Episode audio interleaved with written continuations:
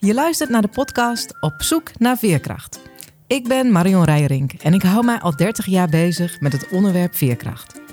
Iedere aflevering ga ik samen met een gast op zoek naar zijn of haar veerkracht in het leven. Wat is veerkracht? Waar komt het vandaan? En hoe zou je het kunnen ontwikkelen? In deze podcastreeks hoop ik samen met jou de antwoorden daarop te vinden. Want veerkracht is echt iets bijzonders. Wie veerkrachtig is, heeft een bepaalde souplesse om met het leven om te gaan. Je zou kunnen zeggen, veerkracht is een vorm van levenskunst. Ik zit hier vandaag met Onno van Manen. Onno werkt voor hulporganisatie Save the Children.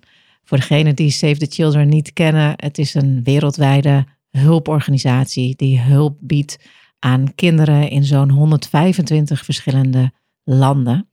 En Onno werkt op dit moment in Bangladesh als um, landendirecteur en was hiervoor werkzaam in Afghanistan. Um, een interessant gesprek wat mij betreft over veerkracht. Veerkracht van de mensen waar jij dagelijks mee te maken hebt in de landen waar jij werkt, uh, Onno. Maar ik kan me ook voorstellen dat uh, veerkracht voor jou en je collega's ook een belangrijk thema uh, is. Want ja, jullie komen niet in de makkelijkste omstandigheden. welkom Onno, fijn dat je er bent vandaag. Ja, dankjewel Marion. Uh, heel fijn om hier te zijn. En uh, ik heb een aantal van je podcasts geluisterd. En toen hebben we op een gegeven moment weer contact gelegd. Na volgens mij twintig jaar. Um, dus ja, heel blij om hier te zijn en een stukje ervaring te delen. Ja, en laten we eens beginnen met um, um, jouw werk. Hè? Want twintig jaar lang werk jij in het veld, hè, zou je kunnen zeggen. In allerlei verschillende landen ben jij geweest. Uh, werk jij met mensen um, waarvan ik en de meeste van mijn luisteraars uh, zich eigenlijk waarschijnlijk geen voorstelling kunnen maken in welke omstandigheden zij zich bevinden. Kan je daar iets over vertellen? Wat, wat, wat, met wat voor mensen uh, werk jij? En dan vooral, natuurlijk de doelgroep kinderen. Ja. Um, ja, sowieso is natuurlijk het werk wat wij doen, um, zeker de, de, de humanitaire uh, tak daarvan. Want we doen zowel ontwikkelingswerk als uh, humanitaire hulpverlening. Um, dan kom je gauw terecht in, uh, in, in landen die minder stabiel zijn, in oorlogsgebieden. Heel even onderbreken, jij gaat, ik weet niet of jij dat hoort, maar jij gaat ja. steeds van... Dus als je, misschien moet je iets rechter voor de microfoon gaan zitten en... Ja. Want je gaat steeds zo en dan... Okay. ja, dan gaat het volume op en neer, of niet? Ja, ja. wordt het heel erg op en neer gaan. Moet ik opnieuw beginnen? Of, ja, laten we even opnieuw... is dat handig of niet? Uh, ja, als je hem oppakt bij ik heet je gewoon even welkom. Voor de kinderen zei je op een gegeven moment heel duidelijk. Ja. En uh, humanitaire. Uh, nee, uh, voor de, de, kinderen en voor. Um, hoe zeg ik nou precies? Nou, in ieder geval daar was heel duidelijk dat je. Een, een, ja, want je, je vroeg om de. Van, van, kan je iets vertellen over de mensen voor wie je werkt? Ja. Um, en dan, dan pak ik het daarop. Ja, precies. Ja. ja. Um, ja, wij werken natuurlijk voor kinderen, maar ook hun families. en ja, zeker in uh, de humanitaire tak van het werk wat wij doen, want we doen zowel ontwikkelingswerk als humanitaire hulpverlening, um, kom je natuurlijk al vaak in landen terecht die um, ja, te maken hebben met, met oorlog, met uh, natuurlijke omstandigheden. Dat kan overstromingen zijn, dat kunnen een tsunamis, kan een tsunami zijn en, en andere situaties. En dan zie je toch vaak heel erbarmelijke situaties, of dat nou vluchtelingen zijn of dat mensen zijn die getroffen zijn door een aardbeving en huis en haard hebben verloren.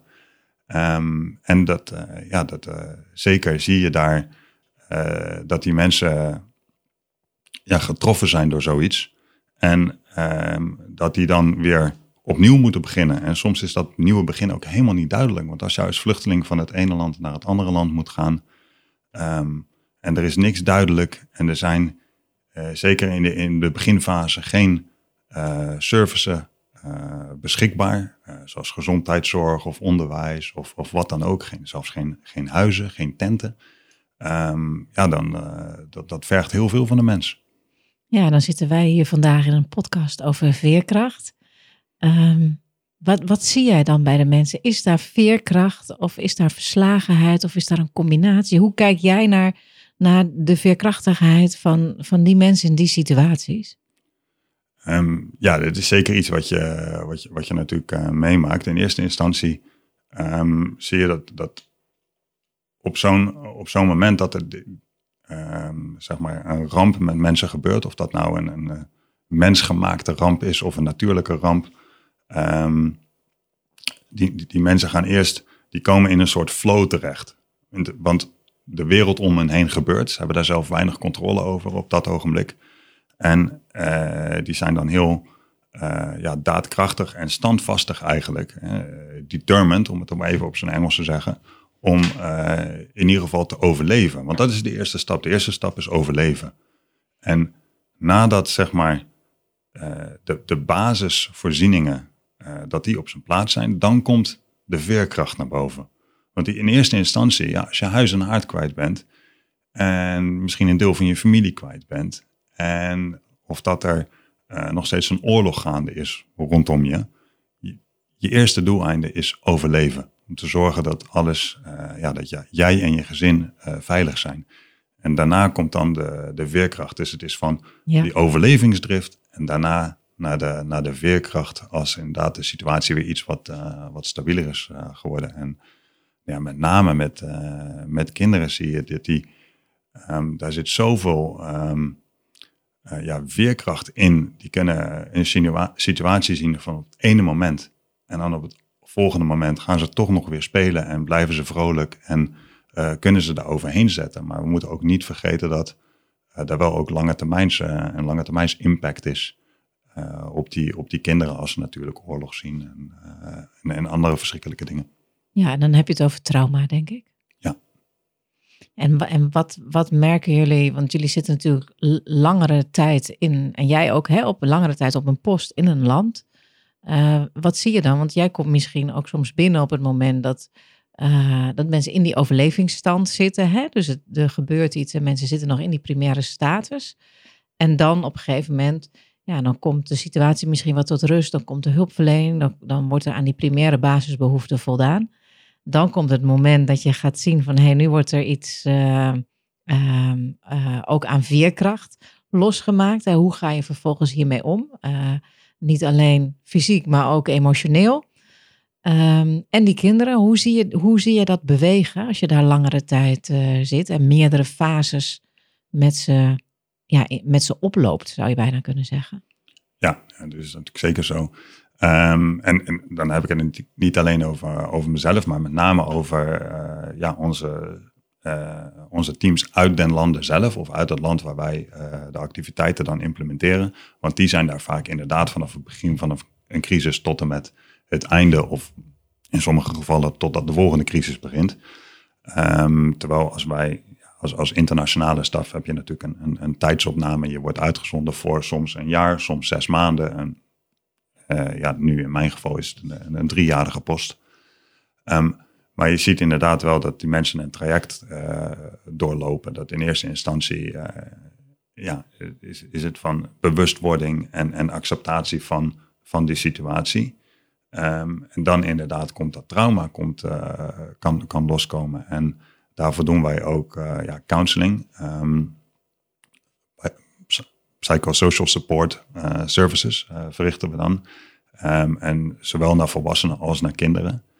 Um, en dan, je, dan, dan, hoor je inderdaad best wel schrijnende verhalen. Um, maar toch, die mensen die, die, uh, ja, die pakken toch weer de boel op en die gaan toch weer door. zelfs in omstandigheden dat ze eigenlijk ja, weinig controle hebben over hun, hun, leven. Maar ze proberen toch positief te blijven. Hè. Momenteel werk ik natuurlijk in Bangladesh en daar hebben we de Rohingya vluchtelingen.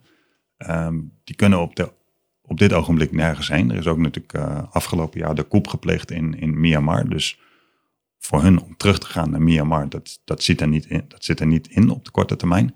En dan hebben we het over 1 miljoen mensen, denk ik, hè? Ja, je Even om het perspectief te schetsen voor de mensen die luisteren. Ja, 1 miljoen mensen waarvan uh, ja, bijna de helft, uh, zo niet over de helft kind is. Um, dus onder de 18. Um, en ook een hele hoop uh, ja, nieuwgeborenen in, uh, in die kampen. Dus dan, uh, in de laatste vijf jaar heb je een hele hoop kinderen die nu zeg maar, tussen, de, tussen de 0 en de vijf jaar zijn.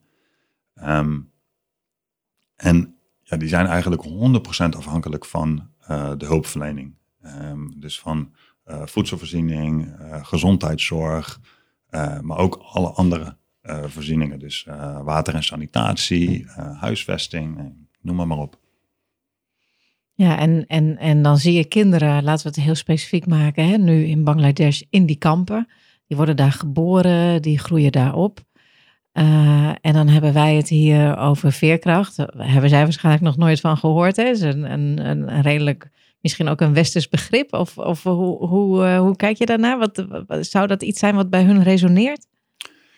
Ik, denk dat het resoneert, maar misschien niet op dezelfde, op dezelfde manier. En dat is natuurlijk niet alleen in, in Bangladesh en met de Rohingya-vluchtelingen, maar heel veel landen waar ik uh, gewerkt heb, zijn mensen toch meer gewend aan, en zeker de, de de, de gemeenschappen waar wij dan um, support verlenen of assistentie verlenen. Um, die gemeenschappen zijn meer gewend aan natuurrampen of aan dingen die, die, die gebeuren in het leven. Wat wij allemaal uh, eigenlijk voor lief nemen hier in Nederland. We zijn zo gewend dat alles ruilt en zeilt en, en, en werkt. En ja, goed, soms komt de trein te laat. Maar voor de rest werkt het over het algemeen heel goed hier in Nederland. Um, en, en daar zijn die, die dingen waar. Dus veerkracht is eigenlijk daar, zou ik zeggen, natuurlijk soort onderdeel van de samenleving. Want ze, ze zijn zo bezig met continu uh, dat er een overstroming is, of dat er dit gebeurt, of dat er dat gebeurt. En ze weten dat ze dan weer door moeten gaan met het leven. Um, dus die, die veerkracht is anders dan dat wij die in Nederland ervaren. Want wat wij misschien als. Uh, zeg maar, een hele heftige gebeurtenis ervaren, uh, is voor die mensen eigenlijk een soort van, ja, dat zijn dingen die ze, die ze meemaken in het dagelijks leven. Dus dat is, ja. is toch ja, net iets anders. Ja, waar ik aan moet denken is in het model wat ik heb gemaakt over veerkracht, daar zit bijvoorbeeld de, de, de pijler in flexibiliteit. Uh, en wat ik jou hoor zeggen is dat ze eigenlijk van origine al heel flexibel uh, zijn en moeten zijn, omdat ze niet beter weten uh, dan ja, dat, dat er dingen kunnen gebeuren en ook gebeuren. Terwijl wij eigenlijk gewend zijn aan heel veel controle. En ook wat sneller ontregeld gaan, ontregeld zijn op het moment dat de dingen niet zo gaan als dat we bedacht hadden. Of alleen al het feit dat we ons realiseren dat we ergens geen controle over hebben, um, maakt al um, ja, dat, dat, dat, dat het lastig kan worden. Ja, nee, absoluut. Um, en het is natuurlijk niet alleen dat ja, de mensen niet beter weten. En misschien eventjes een, een, net iets andere woordkeuze dat, wil, dat ik daar aan wil geven. Het zijn de omstandigheden. Het zijn wat, wat hun normaal is. En dat neemt ook niet weg dat traumatische ervaringen voor mensen hier in Nederland, die hebben ook traumatische ervaringen. Zeker. Want dat is hun normaal. Dat is ons normaal. Het is alleen, het is anders. Ja. Uh, maar ja, iedereen die, uh, die, een, een, traumatische ervaring doormaakt, wat en hoe dat dan ook mag, uh, mag zijn, ja, die, heeft, die, die krijgt met veerkracht te maken. Uh, die heeft veerkracht nodig om weer die volgende stap te zetten. Ja, en wat, wat is voor jou, zeg maar, als je kijkt naar um, ook de, de mensen waar jij mee werkt, wat, wat leer jij van ze? Zijn er, zijn er ook lessen die je, uit, uit, die je haalt uit wat jij daar ziet, wat je daar meemaakt? Um, ja, het is natuurlijk in de eerste, ik denk in eerste instantie is het een stukje relativering. Ja. Um, van ja, goed, er zijn sommige dingen, daar maken we ons druk over. Moeten we ons daar echt druk over maken? Ja, ze zijn lastig, maar goed. Hè, als we het even in het grotere plaatje plaatsen, um, dan is het misschien niet zo heel erg. Of, kunnen we daar wel mee, uh, wel mee omgaan? Dus, en, en ook hoe ja, eigenlijk uh, bevoordeeld wij, wij allemaal zijn hier. Uh, het, het feit dat wij geboren zijn in Nederland, dat is ook uh, um, by chance, om het zo maar te zeggen. Um, we hadden ook ergens anders geboren kunnen, kunnen zijn. En dan had je met andere omstandigheden te maken. Dus ik, ik word daar wel mee geconfronteerd met zeg maar het privilege dat wij, of dat ik dan heb als, ja, als westerling. En, en dan helemaal als, als blanke man. Ja, ja. ik las laatst ergens dat wij alleen al als je in Nederland geboren bent, ongeacht de omstandigheden, dat je al bij de 5% rijkste mensen ter wereld hoort. Dat is bijna niet, uh, niet voor te stellen. Uh, en, en als je dan niet bij uh, nou ja, een lagere sociale klasse hoort, dan, dan zit je al bij de 1% al heel snel. Ja, nee, absoluut. En Ehm, ik denk een, een ander dingetje wat ik daar, uh, of iets anders dat ik geleerd heb daar, wat je heel goed kan zien, is dat uh, mensen kunnen nog heel gelukkig zijn uh, zonder alle rijkdommen waar wij eigenlijk ja, gewend aan zijn, wat voor ons normaal is. En die mensen hebben een ander normaal, maar dat neemt niet weg dat ze niet gelukkig zijn. Of, en zelfs onder hele zware en, en, en slechte omstandigheden toch nog geluk kunnen vinden in, in kleine dingen. En, en dat is heel mooi om te zien. Ja, is ook heel inspirerend, hè? Ja, zeker. Ja, ik heb zelf een tijdje in Ghana uh, gewoond en ik heb nu een stichting uh, in, uh, in Gambia. Dus ik kom, ik kom daar af en toe. En het is voor mij elke keer weer zo inspirerend en leerzaam om daar te zijn. En, wat, en ik herken eigenlijk alles wat jij net noemde. En wat voor mij daarbij nog meetelt, is ook um, naast het relativeringsvermogen een soort van rust. Uh, je zei al van in Nederland, uh, dan komt de trein niet op tijd. Ik heb ooit een keer in Senegal een halve dag op een busje moeten wachten, wat pas ging rijden als het vol was. En er kwamen niet genoeg mensen, dus ik moest de volgende ochtend terugkomen. En dan heb ik gewoon acht uur zitten wachten. En dat vond ik eigenlijk heel rustgevend op de een of andere manier. Nou, als ik nu acht minuten op de bus wacht, dan ben ik al geïrriteerd. Uh, dus dat is, dat, is, dat is heel grappig hoe, hoe tijd ook een heel ander perspectief krijgt en, en, en stress. Ja. En je druk maken of druk zijn of druk doen of hoe je dat ook maar. Ja. ja. ja het, wordt, het wordt een ander verhaal als jouw jouw prioriteit is om te zorgen dat je, ehm, dat je volgende maaltijd er staat. Hè? Dat, je, dat je gezin vanavond en morgen te eten heeft. Ja? En dat er, dat er gezondheidsvoorzieningen zijn uh, waarvoor je niet 10, 20 kilometer moet, moet lopen. Um, en als dat je prioriteiten zijn, ja, dan ga je veel minder druk maken over alles wat er rondomheen gebeurt. Want eh, daar ben je niet mee bezig. En dan kan je ook genieten op een gegeven moment. Die, die, die mensen kunnen dan ook de kleinere dingen die, die, die wel goed gaan, daar, daar, kan men heel erg van genieten. En, en ook, uh, dat is gewoon heel mooi om te zien hoe die mensen dan toch nog uh, ja, doorgaan met het leven. Ja, ja en, en als ik dan denk aan, het, aan, het, aan mijn model voor veerkracht, zeg maar, de basis is eigenlijk ook de community, zou je kunnen zeggen. Als ik hem eventjes naar, naar hier naartoe vertaal. Maar dat gaat over, ik noem het dan secure basis, mensen om je heen, support. In Nederland zijn we toch relatief individualistisch, hè? Uh, zie, je dat, zie je dat daar ook terug in de communities, mensen elkaar steunen, elkaar helpen, dat daar een gevoel van samen heerst? Ja, zeker. Um, uh, met name dan in zeg maar, ja, het, het, quote-unquote platteland. Um, daar, en, en ook in vluchtelingengemeenschappen, ja, daar zie je echt een, hele, heel sterk gevoel van, van de gemeenschap. Um, waar men het samen opvangt, de schokken, om, en om vervolgens weer, weer samen door te gaan. Um, dat is heel belangrijk. Wat we nu ook uh, zien, is dat er heel veel uh, urbanisering uh, gebeurt. Er. De, de, verwachting is dat meer dan 70% in de komende jaren allemaal in, in urban areas, in een stad, waar dan ook wonen, van de wereldbevolking. Van de wereldbevolking, dus niet alleen Bangladesh, maar van de wereldbevolking. Ja, van de wereldbevolking. En ja, daar, um, daar zijn ook zeg maar verschillende lagen van de bevolking en mensen die het beter hebben en minder hebben. Dus wij zijn ook aan het werk in de uh, in de slums, om het zo maar te zeggen. Van, uh, in de mindere delen van, van de stad, in, in Dhaka bijvoorbeeld, of in andere, in andere landen in, ter wereld. Ja, en dan, dan um, misschien ook naar, naar jou en naar jouw collega's. Hè? Want ik noem het al even in de introductie. Hè? Je, je werkt met kwetsbare mensen, waarin je veerkracht ziet, maar, maar ik denk misschien soms ook wel verslagenheid.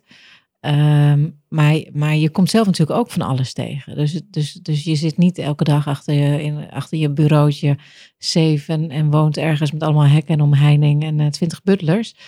Uh, dus, dus je wordt zelf ook met, met uh, van alles geconfronteerd. je hebt een, een vliegtuigcrash meegemaakt in Somalië. Ja. Ehm, je hebt een ontvoering meegemaakt van je collega's. Ja, en dat maak jij dus allemaal mee. Ja. En nog veel meer kan ik me zo voorstellen. En wat vraagt dat van je? Misschien goed om iets te vertellen, want ik, ik noem nu zo een aantal events waarvan ik weet dat je, dat je ze meegemaakt hebt, of dingen die ook in de krant uh, te lezen waren. Ehm, kan je daar iets meer over vertellen? Wat maak jij, wat maak jij precies mee ehm, op de posten waar jij zit? Ja, gelukkig zijn de, de dingen die je net genoemd hebt, zijn echt wel zeg maar de, de, de, heftige ehm, ehm, eh, zaken die ik, die ik meegemaakt heb. Um, maar ja, dat is niet. Uh, dat zijn echt wel dingen die gebeuren binnen het humanitaire werk. En als je naar dat soort landen eh, gaat, er zijn risico's aan, zeker aan verbonden. En in eerste instantie is het natuurlijk belangrijk om die risico's te herkennen. En als, als organisatie is Save the Children ook heel erg bezig om te zorgen dat we die risico's um, minimaliseren en kunnen uh, zodanig kunnen aanpakken dat ze op een acceptabel niveau komen. Um, dat gaat niet altijd. En soms is de, de nood of de urgentie om uh, noodhulp te verlenen uh, zodanig dat je inderdaad wel een aantal risico's moet nemen en dan ook wil nemen.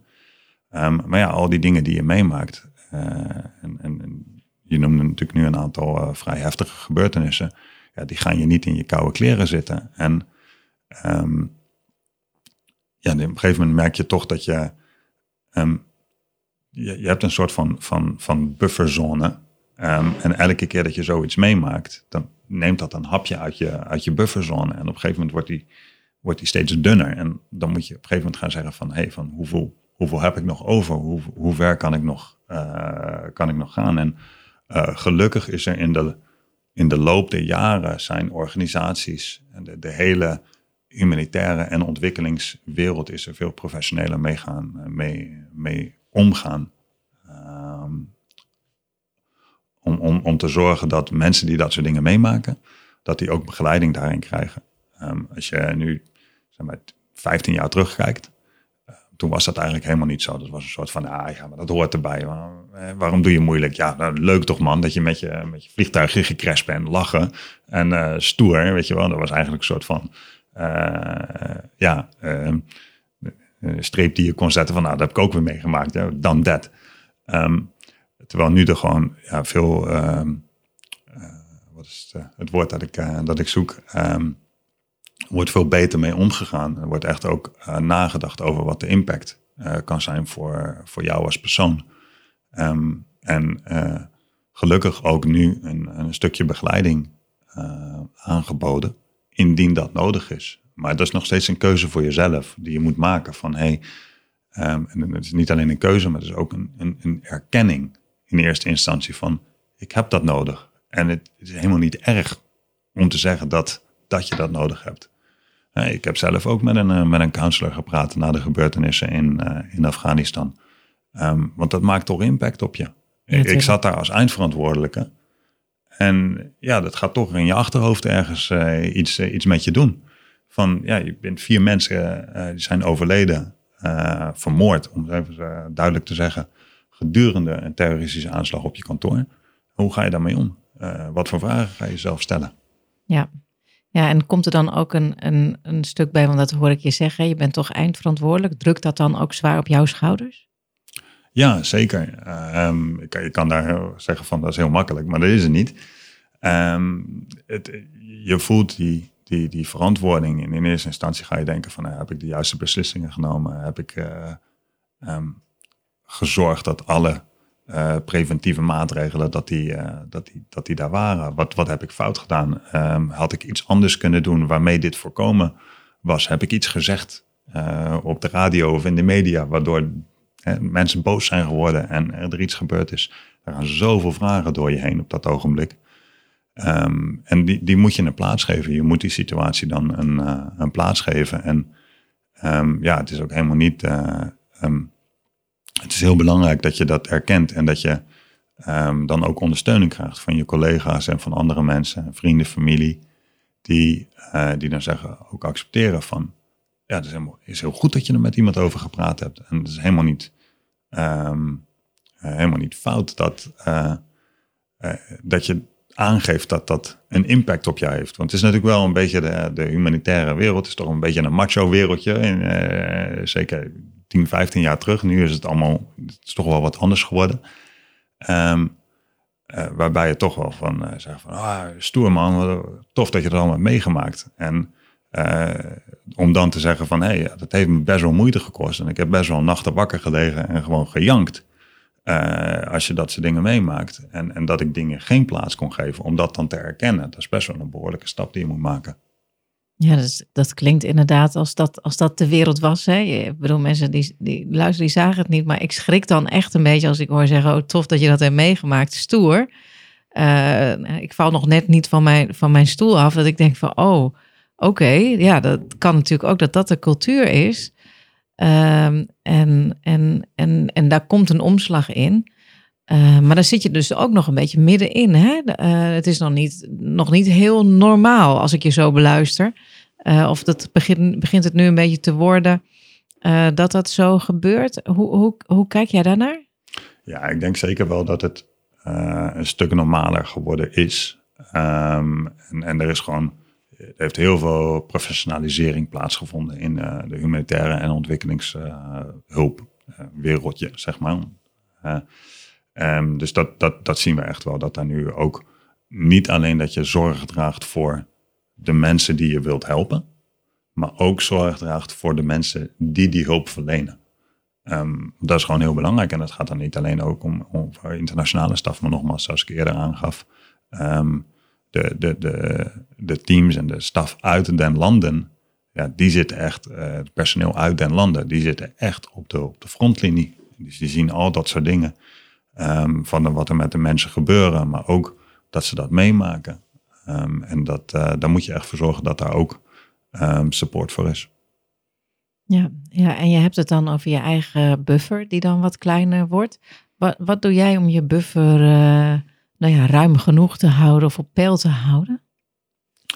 Ja, ik sprak er eigenlijk over die buffer, maar misschien moet ik eerst even een stapje terugnemen. En, ja, op, je hebt eigenlijk een soort van twee uh, twee soorten stress. Je hebt uh, stress die um, op het moment zelf gebeurt. En die gaat omhoog en dan gaat die weer, gaat die weer omlaag, als het goed is. Hè, na, na, uh, na zo'n evenement of na, een situatie die gebeurt. En dan heb je de stress die over de langere tijd zich opbouwt. En, en die gaat niet zomaar weer omlaag. Dus daar moet je ook voor zorgen dat je breaks neemt om uh, dat stressniveau weer te verlagen. Ja, je kan daar breaks voor nemen, maar je kan ook, uh, nou goed, er zijn ook technieken om ervoor te zorgen dat die niet te veel oploopt. Hè? Ik bedoel, uh, meditatie zou er daar een van kunnen zijn, maar er zijn er nog legio. Maar dat is vaak wat we niet in de gaten hebben. Hè? Dat is een silent killer, zou je kunnen zeggen. en dan denken mensen, ik ga op vakantie, ik neem een break en dan neemt hij af. Maar die, die, die stress die continu opbouwt, die laat zich niet altijd in een vakantie ook weer um, naar beneden brengen.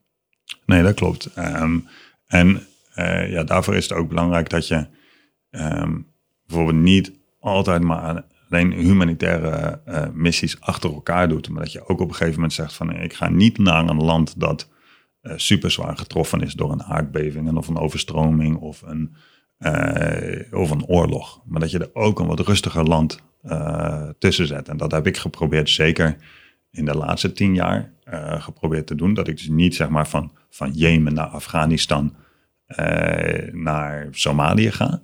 Hè, want dan heb je drie, zeg maar, ja, um, high profile, hardcore soort van missies. Uh, en dan heb je eigenlijk geen kans om weer tot rust te komen en weer even aan een, aan een ander normaal gewend te raken.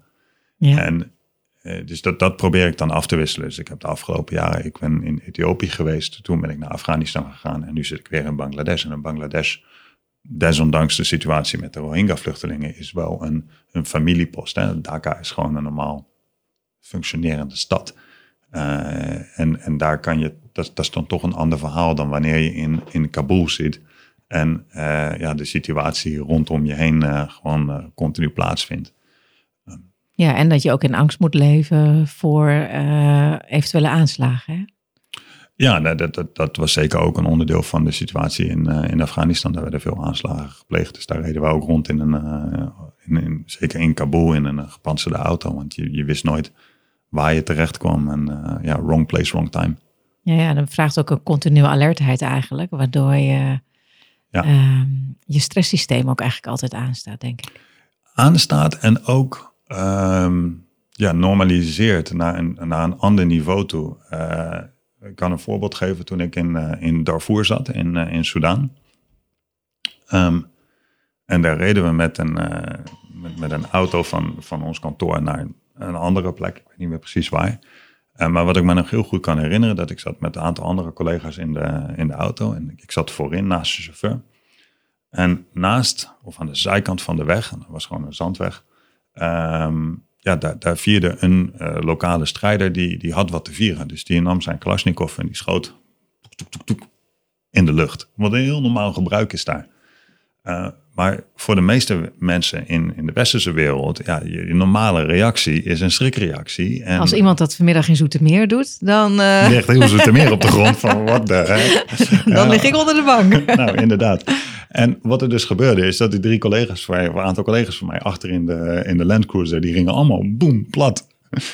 En ik keek naar de chauffeur, ik zeg, oh god, wat zou die te vieren hebben? En dan denk je toch van, nou, dat is toch niet helemaal de normale reactie. Uh, misschien tijd dat ik er even tussenuit ga. Ja, tijd voor een iets rustigere post dan, inderdaad. Ja, ja. ja. en, dan, en dan heb jij er dus voor gekozen om naar Bangladesh uh, te gaan. En dan um, ja, gebeuren er uh, dingen in Afghanistan. Uh, nou ja, dat weten we allemaal, hè, wat daar het afgelopen jaar is, uh, is gebeurd. Um, en um, ja, dan zit jij in, in, in, in Dhaka. Jouw collega's zitten nog daar.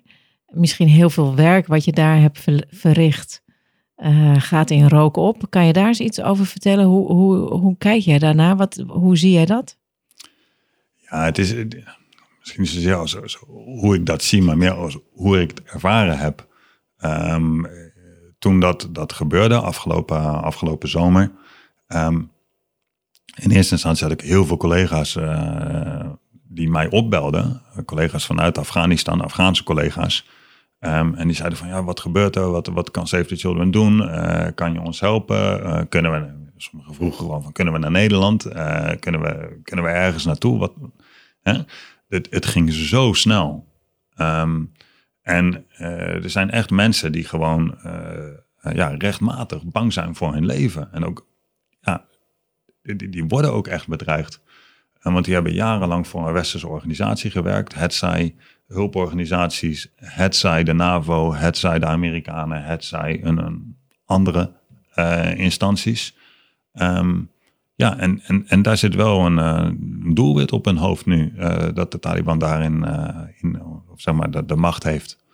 Um, en ja, dus sowieso dat je dan die mensen aan de lijn krijgt. En eigenlijk, ik zat op dat ogenblik in Bangladesh, dus ik was vrij ja, machteloos, zoals dat voelt. Dat, dat doet toch wat met je. Um, en daarnaast ga je ook denken van, nou ja, alles wat er gebeurd is toen ik in Afghanistan zat met mijn team um, was het dat waard? Want we, nu zijn we, zijn we nu weer terug bij af. Ja. ja um, en ik heb het ook over gehad met uh, ja, jongens die uh, niet in de humanitaire hulpverlening zitten, maar in, in, de, uh, in, de, militaire, in de militair beroep. Um, en die ook maten hebben verloren. En die gaan zich ook afvragen van waar is het allemaal voor geweest? Ja. ja. Um, en dat is, dat is best heftig. dat heeft best wel impact op de mensen, ja. Ja, en als ik dan met dat laatste begint, hè, dat je afvraagt van waar is het allemaal goed voor geweest, hè? Dat heeft natuurlijk ook een enorme impact op je veerkracht, kan ik, zo, uh, kan ik me zo voorstellen. Want, want dat is niet meteen iets waar je van, van, van aangaat, zeg maar. Ja, nee, zeker zo. Want het is natuurlijk uh, ja, een stuk van de veerkracht die, uh, die ik dan heb, um, of waar ik uit kan putten, die komt voort uit het feit dat ik, ja, niet lullig bedoeld voor mensen die voor Nokia werken, maar ik ben niet bezig met telefoontjes verkopen. De, werk dat wij doen, uh, daar, zie je een impact van. Je ziet dat er mensen uh, letterlijk door kunnen overleven en letterlijk een beter leven door hebben. En dat er kinderen mogelijkheid hebben om naar school te gaan, uh, die ze eerst niet hadden. Dat we kinderen kunnen genezen van ondervoeding. Um, ja, dat geeft natuurlijk een hele hoop positieve energie. En als dan zoiets gebeurt in Afghanistan, dan denk je van, hé, hey, maar wacht even. Nu is is dat nu weg of is dat niet weg? Nou, gelukkig kunnen we nog steeds het werk daar doen. En, en het is inmiddels ook allemaal weer hervat. Maar de situatie is heel erg, uh, heel erg slecht op dit ogenblik. Ja, ja en als je, als je het dan hebt over, over veerkracht, dan is volgens mij zingeving is, is belangrijk. Hè? Dat, je, dat je gevoel hebt dat, je, dat het bijdraagt aan iets wat misschien groter is dan jezelf, je waarde. Dat je het ergens voor doet, hè? dat het betekenis geeft. En, en, en, en op zo'n moment kan ik me voorstellen dat, dat die gedachte dan komt van ja, waartoe, waartoe heb ik dat allemaal gedaan? Ja, nee, zeker. Nee. Ik denk dat je dat absoluut uh, de spijker op de kop slaat daar met, uh, met wat je zegt. Van, uh, ja, zo die vragen gaan dan door je hoofd heen. Um, en inmiddels, ja, zoals ik al zei, zijn veel van onze activiteiten zijn wel weer hervat. Maar ja, het is nog wel steeds zo dat alles wat, al het werk dat we hebben gedaan, bijvoorbeeld voor onderwijs voor meisjes, ja, dat wel heeft een hele grote terugslag gehad. Een hele grote stap terug moeten zetten. En de vraag is nog maar van, ja, hoe, gaat dat, hoe gaat dat verder in de toekomst? Ja, ja. Ja, en dan heb je ook nog mensen die jou dan bellen. Jij zit inmiddels in, in Dhaka. En die vragen jou om hulp. En jij, ja, jij zit eigenlijk met lege handen. Ja, ja, je probeert wel wat te doen. Dus je probeert de contacten te leggen met, uh, met de organisatie. Uh, contact op te nemen met de Nederlandse overheid. Met, uh, met de ambassade van wat gebeurt er. En zeker op de, in de eerste dagen toen iedereen naar die luchthaven probeerde te komen. Ja, dat was heel, dat was heel stressvol. Ja, en wat gebeurt er dan met jou als jij die telefoontjes krijgt en, en er wordt een beroep op jou gedaan? Nou ja, in eerste instantie, um, ja, het zijn mensen met wie ik heel nauw heb samengewerkt. Dus dat, dat doet echt wel wat met je, want het zijn eigenlijk vrienden in nood. Uh, en, en die ook als een soort van last resort naar jou uh, opbellen. En ja, um, dus dat, dat emotioneel doet het wat met je. Um, en, en je voelt in eerste instantie ook van, ja, je weet niet echt wat je kan doen. Um, gelukkig kon ik uh, wat contacten leggen met Mimbuza en, en een soort van, in ieder geval wat, wat richting te geven aan die mensen van dit kan wel, dit kan niet, hier moet je op letten, daar moet je op letten. Maar ja, ook Mimbuza op dat ogenblik wist niet wat er, aan het, ja, wat er gaande was. Um, en daarnaast was ook Save the Children zelf, die zei op een gegeven ogenblik ook van, hey Onno, kan je helpen met het ontwikkelen van een aantal scenario's. Waar kan deze situatie naartoe gaan? Ja, dat was wel heel fijn, want het gaf mij wat, uh, gaf mij wat te doen. Gaf mij het gevoel dat ik toch iets kon, kon bijdragen aan de situatie. Ja. Ja, dus dan kan je toch concreet je handen uit de mouwen uh, ja. steken. Wat natuurlijk eigenlijk ook gewoon een soort van de overlevingsstrategie ja, is. Ja, ja, absoluut. Waar we, het, waar we het eerder ook over hadden. Hè? Het, het, was nuttig, maar het was ook een stukje therapie voor mij. Ja, ja precies. Ja, ja. Ja, absoluut. Ja. Hey, en als jij nou, nou kijkt naar je, naar je eigen veerkracht en die van je collega's, hè, uh, in de twintig jaar dat jij op allerlei posten in allerlei landen hebt gezeten, wat is voor jou, um, um, wat is voor jou een belangrijk ingrediënt? Ja, ik denk dat, uh, dat, dat, dat er heel veel zijn en ook het, het recept is net iets anders voor, uh, voor iedereen. Ja. Um, maar ik denk sowieso het, het, het feit dat je, dat je samen bezig bent in een bepaalde situatie. En op het ene moment is de ene persoon sterk en op het andere moment is de andere persoon sterk. Daar kan je uitputten en je kan elkaar, uh, zeg maar, uh, vasthouden op de moeilijke momenten en meenemen op de moeilijke momenten. En uh, zeker in de, in de humanitaire situaties, dan hebben we ook vaak een, een, een buddy systeem. Hè? Dat je met iemand binnen je werk, met wie je het goed kan vinden, dat je daar een, een buddyband mee opzet. En dat je ook aangeeft van nou, als ik dit ga doen of dat ga doen, dan zit ik tegen mijn grens aan. Waarschuw me dan. Um, dus dat is heel fijn. Um, en ja, iedereen moet een, een rustpunt uh, vinden. En, en, dat is voor iedereen anders. Ja, je gaf al aan yoga. Uh, dat kan voor, voor sommige mensen werkt dat. Uh, voor mij is het gewoon een goed boek lezen. Ik ben heel erg iemand die al vanaf jongs af aan fantasyboeken leest. Hè? Of het nou Lord of the Rings is of ja, in de Ban van de Ring op zijn Nederlands. Uh, of heel veel andere series. Nou dat is mijn uh, soort van rustpuntje geweest. Misschien ook een stukje beetje ontvluchten van de werkelijke ja, wereld. Ook een escape, ja. Maar uh, het, het gaf mij wel dat, dat rustpunt. En ja. ja, daarnaast gewoon ook als je, als je toch je breaks krijgt, andere dingen gaan doen. Ik ben op een gegeven moment begonnen met, met duiken.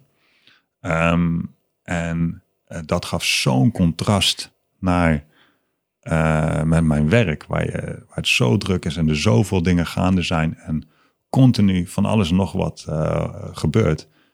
En dan ga je onder water. En het enige wat je hoort is je eigen adem en bubbels. En je ziet dan een paar visjes en uh, koraal en andere mooie dingen. Dat is eigenlijk ook een soort meditatie. Ja, hè? en dat is Ja. eigenlijk, een, ik denk dat dat mijn soort van meditatie is. En dat, eh, daar heb ik heel veel van eh, genoten op een gegeven ogenblik. Ook toen ik ehm, uit eh Soudaan kwam, en. Eh, toen had ik echt een beetje een, eh, een burn-out. Ehm, en toen ben ik ook gewoon, eh, toen heb ik een vriend van me opgebeld, die eh, inmiddels als duikinstructeur in eh, Honduras werkte. En die zei van, nou kom gewoon hierheen. Ehm, en toen ben ik ook ben ik gaan terug naar Nederland gegaan. Het was volgens mij in de zomer, het regende hier.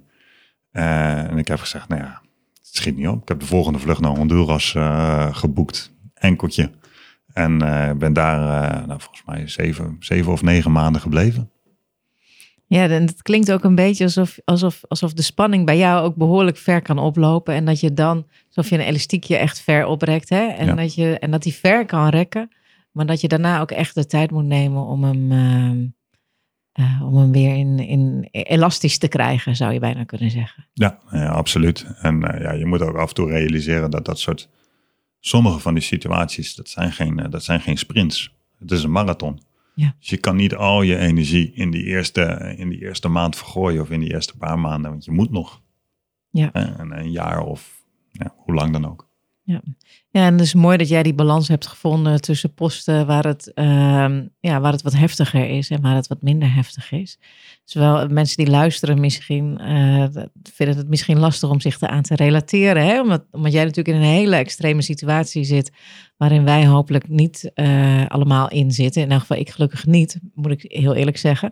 Eh, maar ik kan me voorstellen, mensen in de zorgen Ja. die op dit moment overbelast zijn door corona, andere situaties. Een andere situatie, maar er zit qua, qua opbouw van stress misschien wel een, een parallel in. Zou, zou jij iets van een, een tip of een advies hebben voor mensen die luisteren en die zeggen van, oh ja, ik heb in mijn werk ook wel eens dat ik zo'n enorme eindsprint moet, of een beginsprint, of dat het zoveel van me vraagt.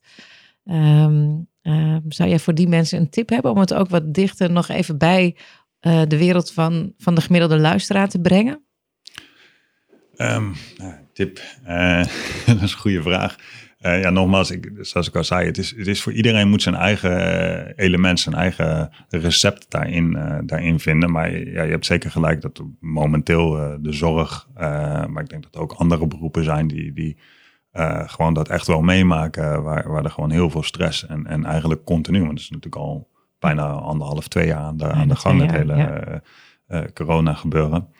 Ehm, ja, wat, wat nogmaals, wat heel belangrijk is, hou dat teamwerk vast. Hou het, ehm, hou ook het einddoel eh, in zicht.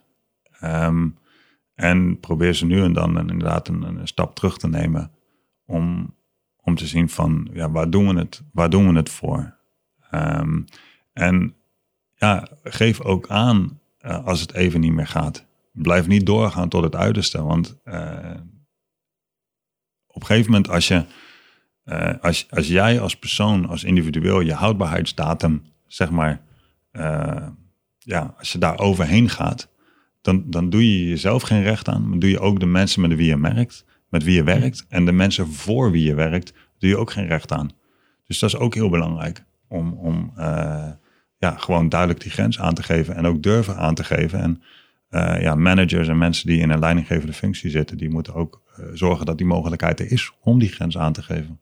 Ja, ik hoor ook in jouw verhaal terug, je moet eigenlijk eerst voor jezelf zorgen, Ja. voordat je voor een ander kan zorgen. hè? Ja, absoluut. Mooi, dankjewel voor dit eh, gesprek, eh, Onno. Ik, ehm, ja, ik weet dat jij eh, dit weekend weer terugvliegt eh, naar Bangladesh. Fijn dat je de tijd wilde vrijmaken om vandaag hier met mij te praten over veerkracht. En ik wens jou heel veel succes bij alle mooie eh, dingen die je doet voor de mensen voor wie je werkt.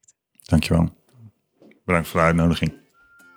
Veerkracht is een vorm van levenskunst. Mens zijn met hart en ziel, ongeacht de omstandigheden. Want die omstandigheden zijn steeds minder relevant voor iemand die veerkrachtig is. Je kunt dan met een bepaalde souplesse omgaan met het leven. Leuk dat je luisterde naar deze aflevering van Op zoek naar veerkracht.